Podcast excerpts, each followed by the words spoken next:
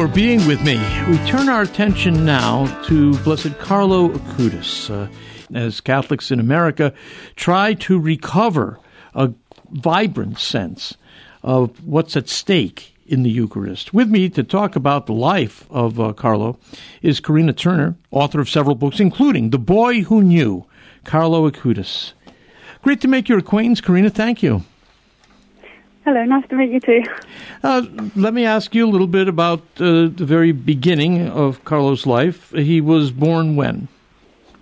Uh, he was born in May 1991 in London, um, but very shortly um, they moved back to Italy because they were only there for business. So British people are quite happy that he was born here. That's right. Lay claim. That's good. Um, his tell me a little bit about his uh, family environment. Yes, um, he grew up as an only child, and um, his family weren't really very religious. They didn't really take him to church um, much, um, and it was really uh, Carlo's love of Jesus that uh, brought them back to faith. Because he would um, he would ask his mother questions that she couldn't answer, and especially whenever he passed the church, he always wanted to go in um, to say hello to Jesus, and just sort of gradually his mother um, had to had to find the answers for him because he was so small. Um, And I think she said something like, um, "He was so small but so certain." Um, really? And yeah, he was he was quite he was quite a well off family. Um, he liked all the normal things. Um, he loved animals. He had about you know, he had four dogs, huh. uh, two cats, and lots of goldfish. And he did a lot of normal things. Um, but people did say to his mother, "Your son is special." Because he was just very kind and very um, radiant. Do we know anything about the? Um, I don't know the the the antecedent conditions that led to his uh, almost intuitive grasp of uh, the divine. I haven't I haven't heard much about that. Mostly, what I've heard is that it was it was very. Um, surprising because he wasn't really getting um, any external yeah. sort of input, and yet he developed this intense um, love and interest um, about Jesus. And his mother would uh, find that he was reading books about the saints, and he was wanting to hear about Jesus, and she didn't know where it was coming from. That's amazing. That is just amazing. In fact, we have a little clip uh, from uh, Carlo's mother. Uh, want to just play it here. It really talks about the importance of the Eucharist in uh, uh, Carlo's life. Let's take a little listen here. The Eucharist is the light of the world.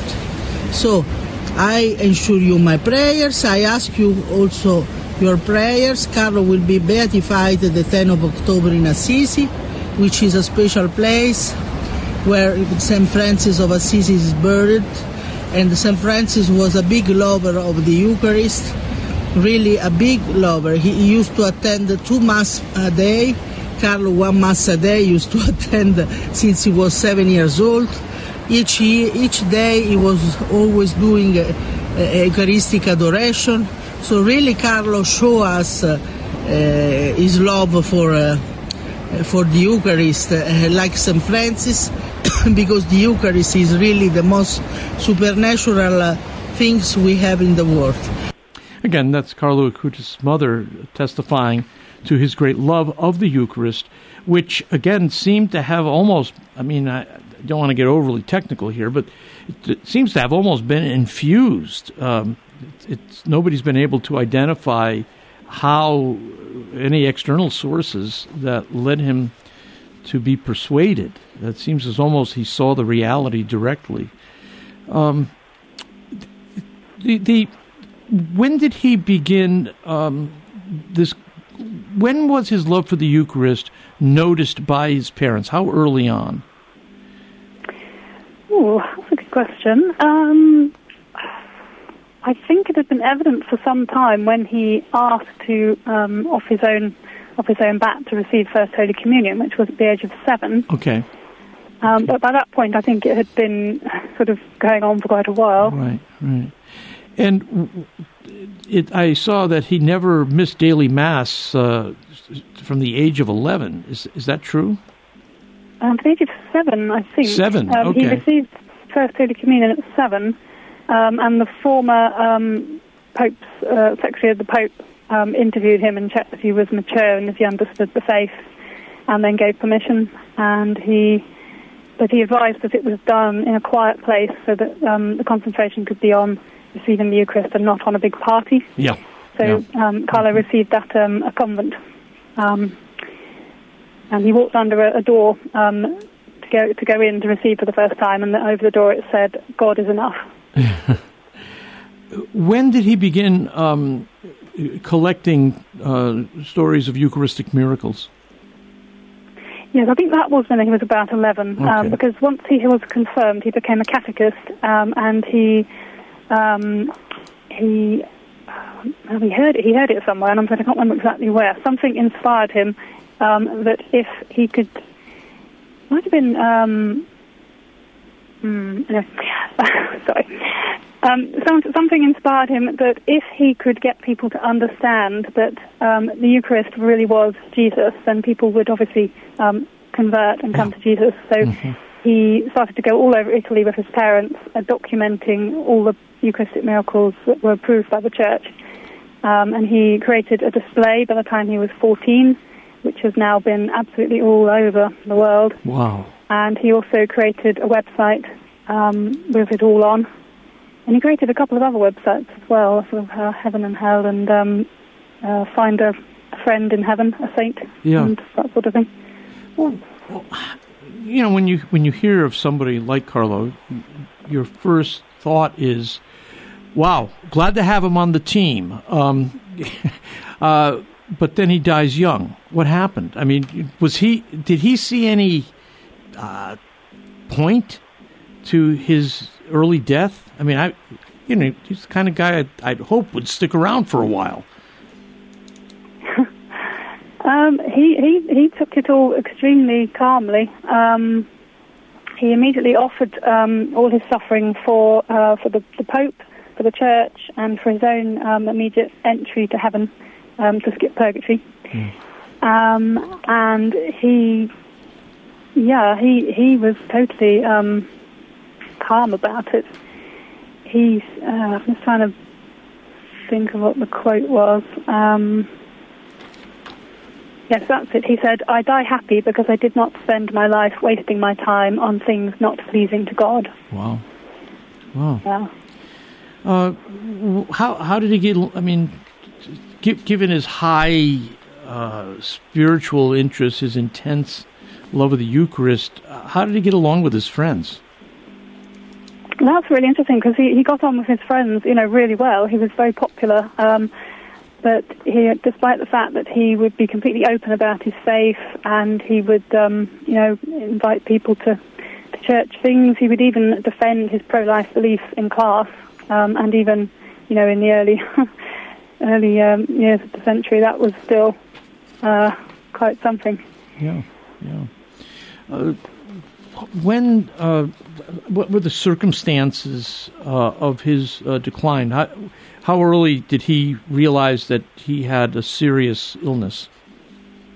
It all happened very quickly, actually. Um, I think it was very early in October. They they thought he had flu, um, and within a week or two, he was in hospital, um, and he was diagnosed with um, an acute form of leukemia.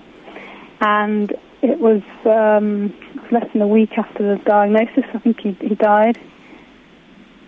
Wow. So it was all um, it was all extremely um, rapid. Yeah. So, matter, matter of what, two weeks, looks like. Is that right? Sorry. About um, two weeks after. Yeah. Yeah. Yeah. That's amazing. That That is truly amazing. Um, do we know, uh, I mean, any famous last words? Um, one of the very last things he said was extremely moving um, because a nurse uh, asked him if um, he would like the nurse to wake his mother because uh, Carlo was suffering, and he said to her, um, "No, don't wake her um, because she is very tired as well, and she will only worry more." Wow. So he was lying there dying, um, and he wouldn't let the nurse wake his mother, which is sort of says everything about him, really. Huh. What has he, I mean, this is remar- just a remarkable human being. Uh, what has he left behind that uh, you know, you, mentioned the Eucharistic Miracle uh, uh, website. Uh, what other what other artifacts do we have that uh, people can look at, get to understand his life, and even maybe participate in his sanctity?